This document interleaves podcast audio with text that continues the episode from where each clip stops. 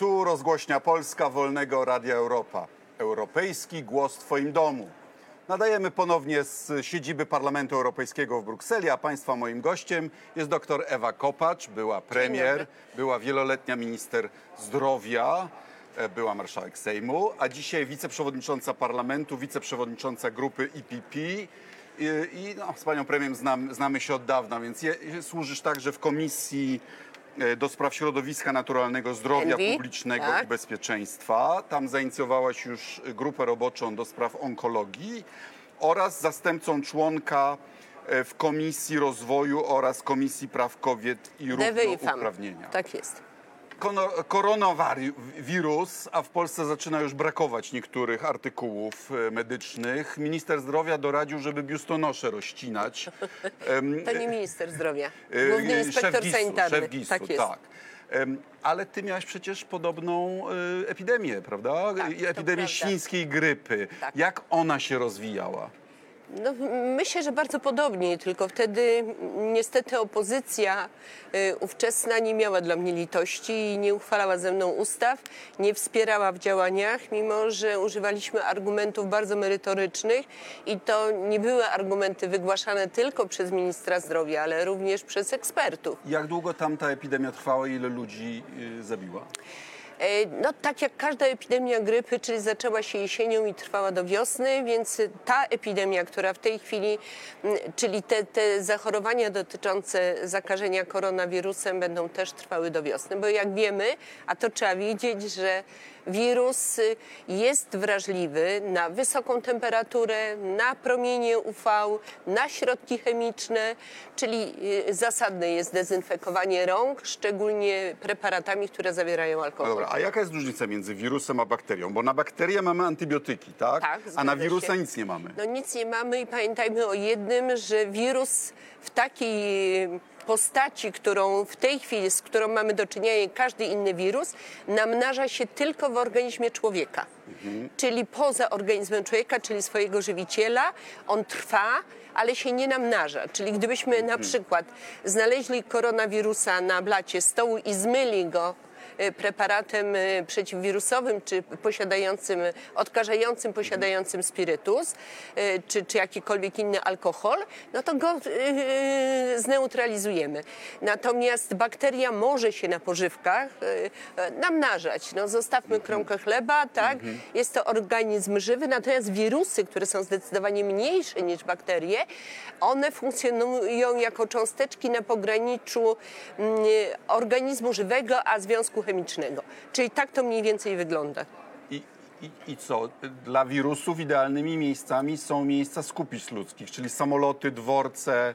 y, Dla wirusa przede wszystkim są komórki ludzkie, tak? czyli lub zwierzęce, bo akurat koronawirus może również y, y, dotykać nie tylko ludzi, ale również zwierzęta, ale są komórki żywiciela. On się tam namnaża i ta najważniejsza część z jego cząstki, czyli ten wiron, robi spustoszenie w y, komórkach. Świńska grypa jak była śmiertelna? Ile osób, które miało wirus, y, jaki procent osób z- umarł? Ja myślę, że to mniej więcej procentowo było tak jak w tej chwili z koronawirusem. Trudno powiedzieć, jak, jaki będzie miała finał ta, no, ta epidemia związana z koronawirusem.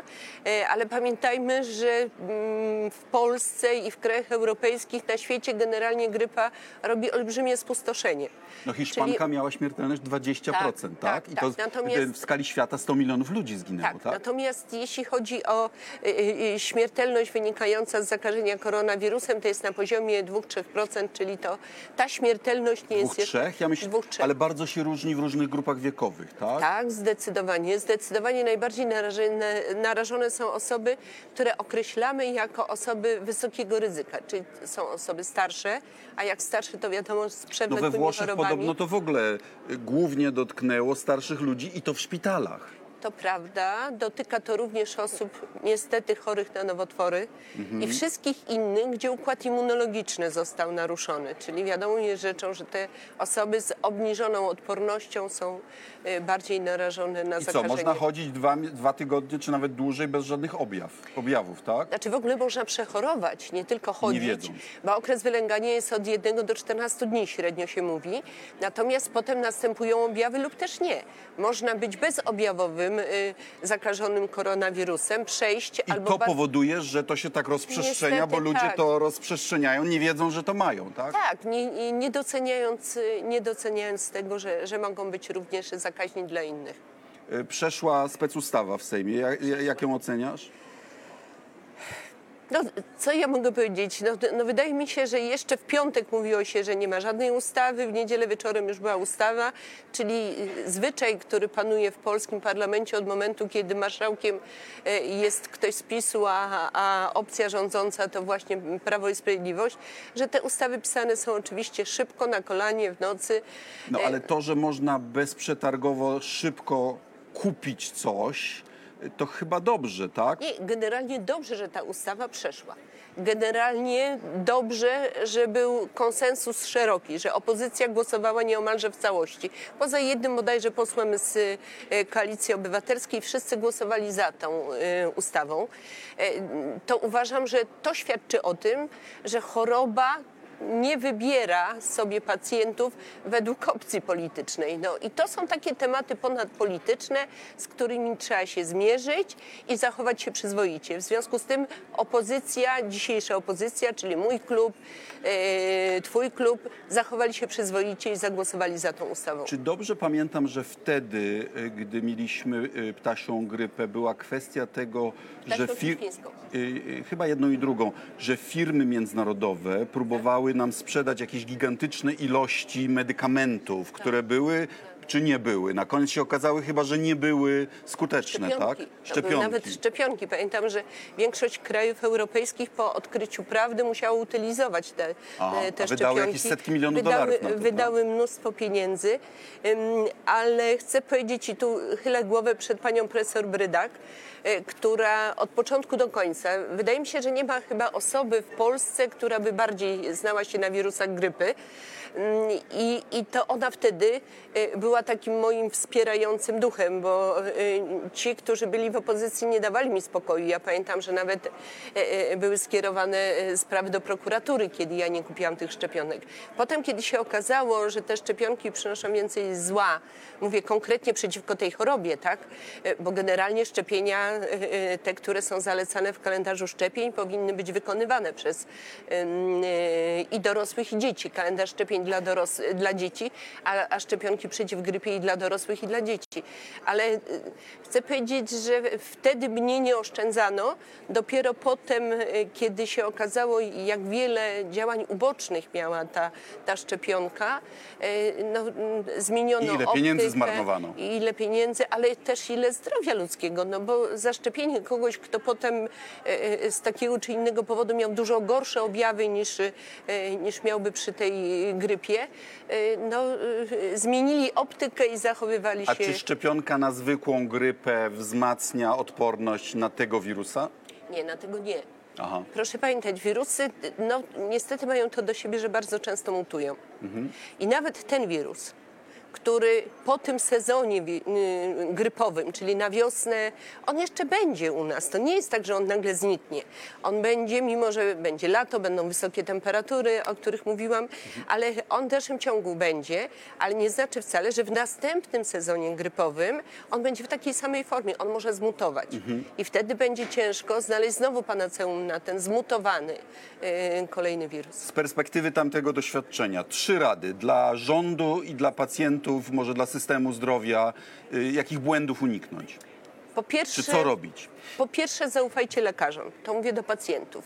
Do rządu mówię, zadbajcie o bezpieczeństwo personelu medycznego y, i, i polskich obywateli. Y, No bo w Chinach y, lekarze poumierali, tak? Dokładnie, więc dlatego zadbajcie o to. Niech będą procedury jasne i czytelne, które są na papierze. Oczywiście, bo i za moich czasów były procedury dotyczące jak powinno się zachowywać w takich sytuacjach. Ale y, sprawdźcie to, żeby te procedury były przestrzegane.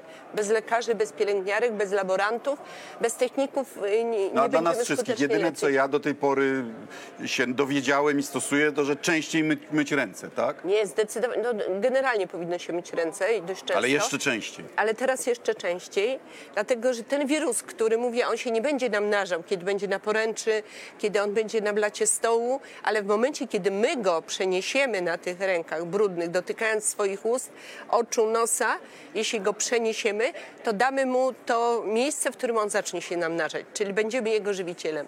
Więc w związku z tym y, myć ręce, niewątpliwie. Każdy niepokojący sygnał płynący ze strony naszego organizmu, wysoka gorączka, e, duszności, trudność w oddychaniu, e, kaszel, suchy, suchość e, i, w, gardle, drapanie w gardle przy tej wysokiej gorączce, to wszystko podlega oczywiście zgłoszeniu się do lekarza. Jeśli mamy obciążenie, że byliśmy w kraju lub mieliśmy kontakt z kimś, kto wrócił z kraju, w którym już ten koronawirus daje mocne spustoszenie, zgłośmy się pod numer bodajże 800 190 590. To jest numer taki, który w NFZ-cie, który y, jest infolinia, która poradzi, co mamy dalej robić. Oczywiście trzeba się skontaktować y, z człowiekiem y, z inspektoratu sanitarnego i jeśli będą takie wskazania, zgłosić się na, do oddziału zakaźnego. A co sądzisz o tezie, że taka epidemia, jak każde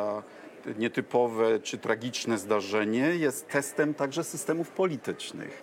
Bo w Chinach e, e, opóźniona była e, reakcja państwa, bo pierwszym interesem biurokracji było, było tak jak czas- za czasów Czernobyla, udawać, że nic się nie stało. to prawda. I mamy olbrzymią, w tej chwili przyszła wiadomość, 8% parlamentarzystów Iranu jest zainfekowanych, bo w zamkniętych systemach jest strach przed zmierzeniem się z rzeczywistością. To prawda, to prawda, ale wydaje mi się, że politycy takich sytuacjach, a takie sytuacje nie zdarzają się często, przede wszystkim powinni kierować się odpowiedzialnością za swoich obywateli.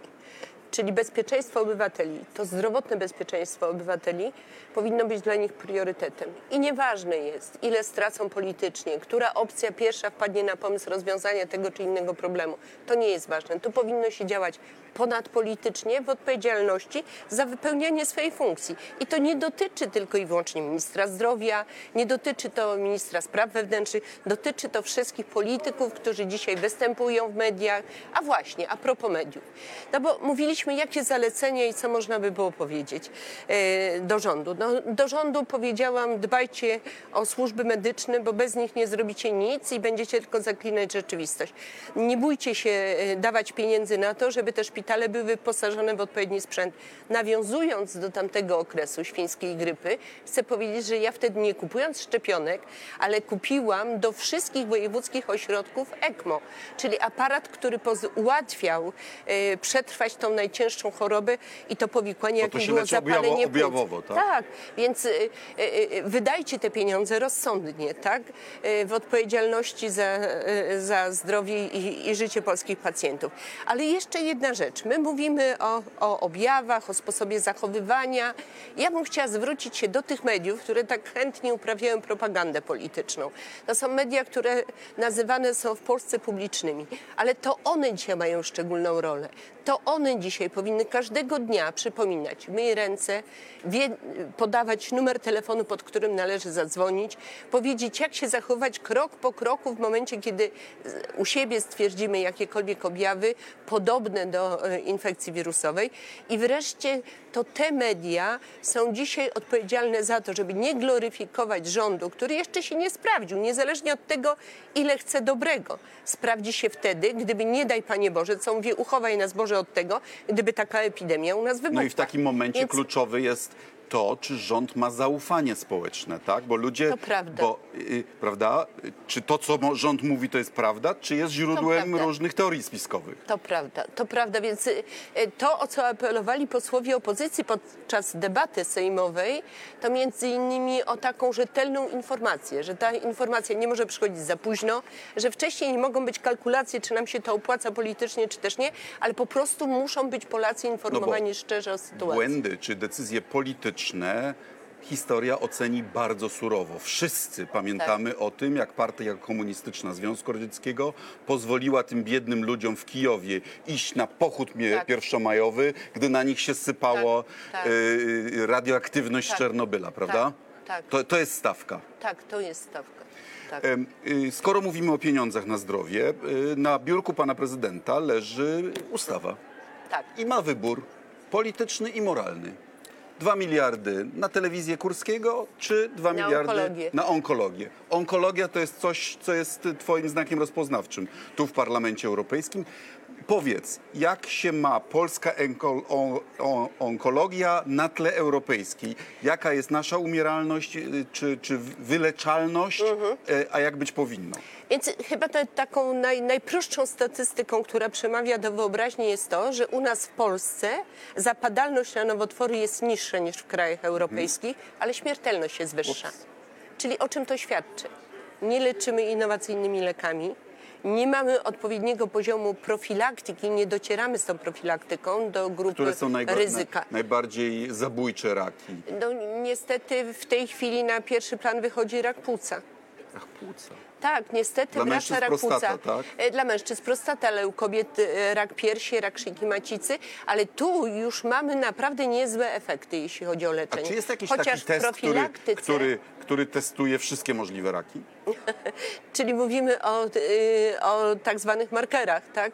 Ale- ale jest można tak- by było, istnieje coś Można takiego? sobie zrobić poziom markerów nowotworowych, oczywiście dotyczących poszczególnych y, narządów. No, wiemy, że taką chorobą zawodową nieomalże u kierowców zawodowych jest rak jelita grubego. E, więc no, oczywiście prostata w określonym wieku dla panów y, jest też zagrożeniem, przerost prostaty zawsze może dawać e, e, niestety to niebezpieczeństwo e, rozwinięcia tam nowotworu, dlatego po to są te badania profilaktyczne. Po to są e, przede wszystkim te, te badania u kobiet, e, które jeszcze na dokładkę niekiedy obciążone genetycznie, bo matka, babcia niekiedy miały jakieś kłopoty. Co można zrobić za 2 miliardy złotych? Za 2 miliardy złotych można naprawdę wiele zrobić. I ja jestem przekonana, że gdybyśmy dzisiaj za te 2 miliardy złotych, nie tylko, nie mówię o kupowaniu sprzętu, bo ten sprzęt mamy, ale za te 2 miliardy złotych, gdybyśmy my rzeczywiście profilaktykę uczynili naszym no, motto życiowym, czyli Dobra, ale wiemy, nastąpił wzrost wydatków, tak? Ile ty miałeś budżetu całego? no, ja miałam w granicach 40 chyba 5 czy 6 miliardów złotych, Teraz a jest? w tej chwili blisko 90 miliardów. To jest Dwa prawie dwa razy tyle. Wow. Dwa Ile razy miałeś na. Onkologię? Y, Nie, nie, nie mówi, mogę teraz powiedzieć. jest 11, tak? No ale 11 plus, te 2 dodane do 11 to jednak znaczący wzrost, tak? Znaczy, y, wydaje mi się, że miałeś rację pytając mnie, jak to jest y, w tych obszarach moralnych, tak? Y, Bo ma wybór moralny, tak? I, i, i, i, i wydaje mi się, że jest niemoralnym dawać na telewizję publiczną, która, Która kłamie każdego dnia. która jest telewizją, tubą propagandową dla rządzących, prawda? E, Która potrafi e, e, pokazywać posłów opozycji tak, przez cały dzień i Znamy. robić im. Tak, znamy to z autopsji, więc. Własnej autopsji. Tak, tak. Więc wiemy że, wiemy, że tak jest i czemu ta telewizja służy. Mało tego, ta telewizja zarządzana przez jednego z polityków, bo inaczej nie można powiedzieć, że nie był to polityk, bo kiedyś był politykiem i mówił, że czarny lud to kupi. No, ale mówił to- też, że polityk nie powinien to- być szefem E, telewizji. Prawda? Ale I wdrożył który to w jest sądowo, sądowo s- stwierdzonym kłamcą. No i właśnie, i ten człowiek dzisiaj, zamiast wypełniać tą misję, która jest w gestii telewizji publicznej, misja to jest między innymi mówienie o, o zagrożeniach, mówienie o profilaktyce, która może uratować przed chorobą nowotworową, albo przynajmniej spowodować jej wczesne wykrycie po to, żeby zwiększyć szanse na przeżycie. To jest wreszcie rola informacyjna, która będzie mówiła o tym, jak się zachować w przypadku obecnej sytuacji, jeśli No, chodzi o koronawirusa. że mamy e, e, magiczną, że możemy różdżką spowodować, że to, co byś chciała, aby zaproponował zespół do spraw onkologii w Parlamencie Europejskim, dostaje pełne finansowanie. To co? Mielibyśmy europejskie wyrównanie szans zdrowotnych jakimś mechanizmem? Jak ty to widzisz? Ja po pierwsze chciałabym wyrównać te dysproporcje. Niestety w Polsce nie mamy dostępu do wszystkich innowacyjnych leków. Czyli jeśli nie mamy dostępu do innowacyjnych leków, to nasi pacjenci mają gorsze szanse na wyzdrowienie niż ci, w których krajach ten innowacyjny, nowoczesny, skuteczny lek jest stosowany. Po drugie, chodzi o badania kliniczne. Niestety badań klinicznych w Europie Środkowej i Wschodniej jest blisko o 50% mniej. Czyli nasza wiedza na temat danego typu nowotworu, bo jest ich y, niesamowita ilość, jest zdecydowanie mniejsza. Ale lekarzy Ale też kształcimy, po czym oni wyjeżdżają na, do, do lepszej pracy gdzie indziej, tak? Lepiej płatnej. Dlatego, że lekarze dzisiaj myślę, że też tak jak y, y, inne grupy zawodowe, ale lekarze w sposób szczególny muszą mieć odpowiednią perspektywę. I oni kierują się, idąc do swojego pacjenta, mówią, ja go chcę naj, leczyć najlepiej jak potrafię.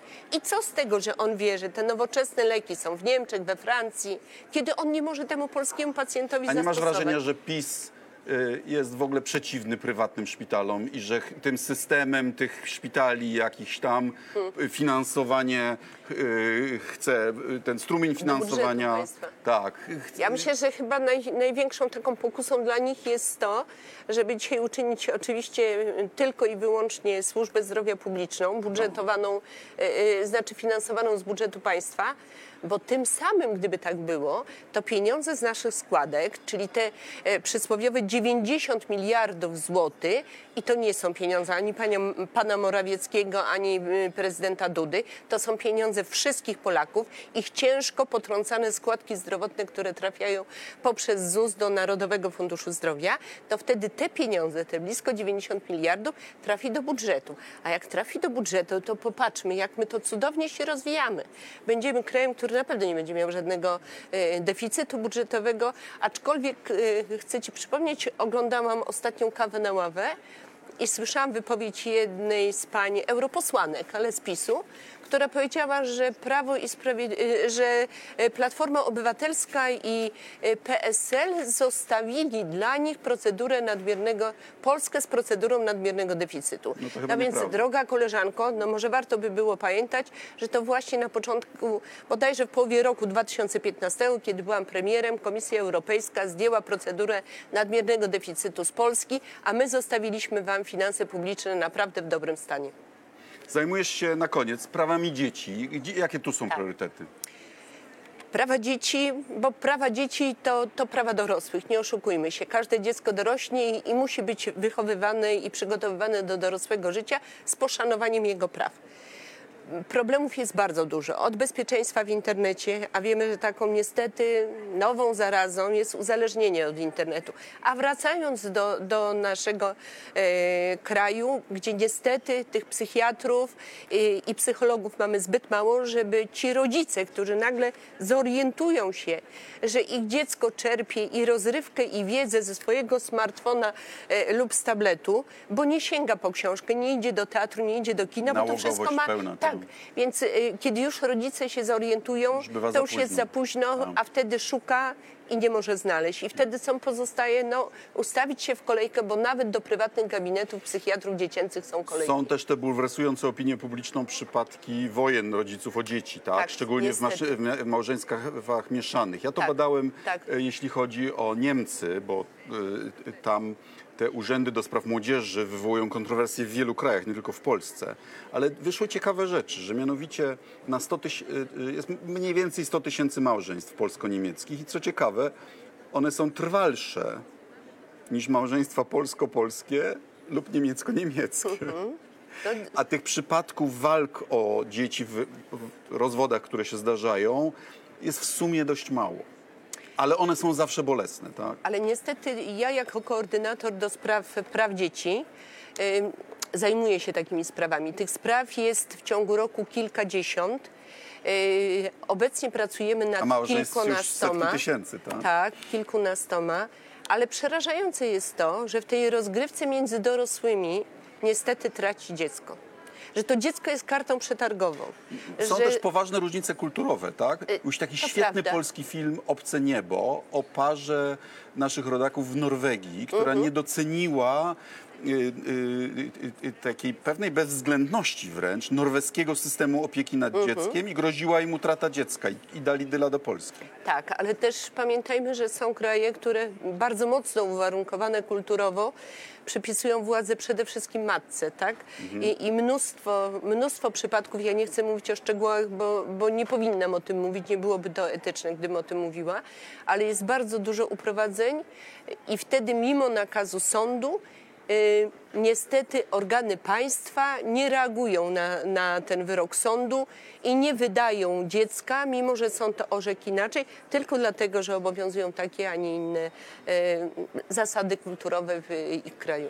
Mniej tłoczno się zrobiło w tym naszym parlamencie europejskim po odejściu, po wyjściu Brytyjczyków i teraz ze względu na zarazę, prawda? Ja myślę, że chyba ze względu na, na y, możliwość zakażenia koronawirusem przewodniczący Sassoli zarządził, że y, przez y, kolejne dni nie będziemy tu przyjmować ani grup wycieczkowych, których jest zawsze pełno y, i, i, i nie będziemy przyjmować osób z zewnątrz, choć prace trwają, normalnie pracują komisje. Uchwaliliśmy już e, odezwę, aby ze względów ekologicznych e, zlikwidować drugą siedzibę Parlamentu Europejskiego w Strasburgu, co powoduje ślad węglowy i tak dalej. Teraz grupa do prezydium zwróciła się no, z prośbą o to, że przynajmniej na czas zarazy może byśmy z tego Strasburga zrezygnowali. Co? Nie, nie ma w tej chwili jeszcze decyzji w tej sprawie, aczkolwiek rzeczywiście posłowie dość licznie y, apelują o to. No bo umówmy się, mówię teraz jako do członka prezydium, że to, że parlament ma dwie siedziby i że wszystko trzeba raz na miesiąc transportować tam, to generuje 200 milionów euro kosztów. No to jest najmocniejszy argument, jacy, jaki eurosceptycy mają przeciwko Unii Europejskiej. Ale chyba ta dyskusja toczy się nie tylko w tej kadencji, toczyła się w poprzednich kadencjach i wiemy, jak się to kończyło, tak? Barroso Więc, miał y, moim zdaniem dobrą ofertę dla Francji, żeby w, w Strasburgu zrobić siedzibę Europejskiego Instytutu do Spraw Technologii. Y, Przekazuje ten pomysł członkowi prezydium. y, Dziękuję bardzo. Niewątpliwie na prezydium przekażę ten pomysł, e, aczkolwiek pewnie od pomysłu do realizacji to daleka droga. E, I jestem przekonana, że dzisiaj, niezależnie od tego, jak, e, jak wygląda skład e, parlamentu, e, to, to te dyskusje będą się jeszcze pewnie toczyć po, po zakończeniu tej kadencji. Dziękuję bardzo za rozmowę. Bardzo dziękuję. Mam nadzieję, że w sprawie koronawirusa i w Polsce, i w Europie będziemy działać według standardów najwyższych, a nie tych y, y, dyktatur, które próbują u, u, y, schować problem pod, Bo tak pod trzeba, dywan. bo tak robią przyzwoici ludzie, więc dzisiaj ponadpolitycznie walczmy z zarazą, walczmy z, z tym koronawirusem, nie lekceważmy zagrożenia, pamiętajmy o słowach swoich lekarzy yy, i, i przedstawicieli Głównej Inspekcji Sanitarnej i swoich od, yy, pracowników Inspekcji Sanitarnej yy, i, i nie bądźmy mądrzejsi od nich, bo oni chcą tylko naszego dobra, więc yy, Pani premier, pani marszałek, serdecznie dziękuję. Dziękuję To bardzo. było e, Wolne Radio Europa, europejski głos w Twoim domu. Jeśli się Państwu spodobało, proszę lajkować, szerować, mówiąc niezgodnie z ustawą o języku polskim. E, można też nas oglądać na YouTubie i, w, e, i, i na różnego rodzaju podcastach. Dziękuję bardzo, do zobaczenia. dziękuję bardzo.